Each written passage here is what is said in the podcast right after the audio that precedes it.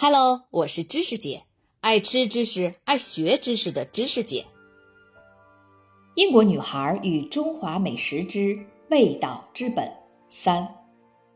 十九世纪末二十世纪初，西方列强显而易见的霸权引发了中国人的身份危机。一些思想家和政治运动家认为中国的传统文化十分落后，如同扼住国家咽喉的沉重磨石，应该遭到蔑视和摒弃。他们认为中国的未来要靠西方的科学与理性。受过高等教育的阶层在哲学上的骚动成为革命的导火索之一。一个世纪后，对国家往昔历史和西方杰出科学的焦虑仍然有增无减。颇为讽刺的是，当西方的中产阶级已经逐渐丧失对科学的信念，沉浸在东方的全套传统中陶醉不已时，中国人似乎马上就要全盘摒弃自家硕果仅存的哲学和技术遗产了。刚在中国安顿下来的时候，传统烹饪、太极和中药都很常见，至少在老一辈中还是颇受推崇的。现在我遇到的年轻人都跟我说，不爱武术，爱运动；不爱草药，爱西药；不爱中餐，爱汉堡，因为我们是现代人。厨师圈子里。近几年的热门话题都是西方的营养，大家觉得这非常科学。我费尽口舌地对那些西方营养的中国倡导者们解释说，西方人对自己的饮食完全没有清楚的认识和节制，肥胖人群、癌症人群和糖尿病患者越来越多。我很激动地告诉他们，我们这些西方人快要被淹没在科学研究结论之中了。上个月还说每天喝一杯红酒对心脏有益，这个月就说喝红酒容易得心脏病。昨天还说只能摄入蛋白质，拒绝碳水化合物，今天又说这样会导致口气不佳，甚至引起肾衰。我们的食品包装上的确写着十分复杂的盐、糖、卡路里含量和血糖指数，但真的有人知道怎么吃吗？很多人回家就是把垃圾食品塞进微波炉了事。与之形成鲜明对比的是中国对待食物的传统方法，简单、全面，而且益处多多。至少在我看来是这样的。老一辈也许不能对数字和证据什么的张口就来，但他们才是真正的食物平衡艺术大师。他们知道得了各种病或者不舒服的时候该吃些什么来调节舒缓。他们根据季节的变化和年龄的增长调整饮食，几乎人人都知道怎么吃得好、吃得健康。这是中国最让我叹服的地方之一。你们传统的饮食和医药文化是中国文明中最灿烂的明珠，你们应该当我们的老师。我就是这样告诉我的中国朋友们的，他们震惊而困惑地看着我，好像从来都没往这上头想过。味精是现代与科学在烹饪界的代名词，这可能就是其吸引力之一。不过，占据了这么大的地盘，肯定也跟它在中国开始大量供应的时代有关。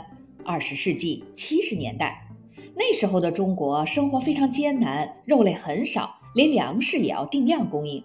突然，味精横空出世，不用肉，传统的高汤也能有那种醇厚浓郁的鲜美。当时这一定恍若奇迹，一勺味精加进一碗热水，撒点葱花，一碗汤就出来了。炒菜加点味精，那味道立刻变得妙不可言，好像加了鸡油或云腿这种奢侈的食材。我的朋友周玉就成长在二十世纪七十年代的重庆，他还记得文革期间听见红卫兵的不同派别之间在街上争斗开枪。十几岁的他已经在拉二胡上显示出了罕见的天赋，后来也成为终身的事业。天才二胡少年周玉渴望着往最简陋的汤里加点那美味的粉末，他发誓说，等自己能挣钱了，一定天天吃味精。所以，终于被四川音乐学院录取之后，他的庆祝方式就是买了四公斤的味精。在烹饪学校。我和同学们学习如何在菜收尾的时候加少许味精来提鲜。老师教我们把味精加进凉拌菜的调味料，还可以调成小菜的蘸水。老师说，几乎每样菜都要加味精。餐馆里过去和现在都一如既往，味精是和盐几乎同等重要的调料。可能有些高级厨师会鄙视那些用味精代替精熬高汤和高级食材的人。我听过他们满含嘲讽地把这些非专业人士称为“味精厨师”。不过，他们也都会把味精用作增味剂，只有极少数的例外。味精在中餐中的这种无处不在，让我进退两难。我从本能上厌恶和排斥味精，在家做饭从来没加过。这是人造调味品，违背我的一切原则。而且我还怀疑中厨对味精过分的使用毁掉了人们的味觉，让他们感受不到自然之味带来的愉悦。我的中国厨师朋友们告诉我，他们现在不用味精都不行，因为要是任何一道菜不加味精，客人们就会觉得不够味儿。但其实精盐和精糖也是一样啊，让你心理上上瘾，一旦过量也会有害。难道味精就低他们一等？似乎还没有证据证明味精有害健康。所谓的中餐厅综合征现在已经被普遍否认了。这个中餐厅综合征是在西方过去众口相传的词，据西方人认为是由于中国菜中的味精所引起的头痛、呕吐等症状。有的科学家提出，味精是一种神经毒素。对胰腺和神经系统都会产生过度刺激，引发自闭症、哮喘、糖尿病和肥胖等疾病。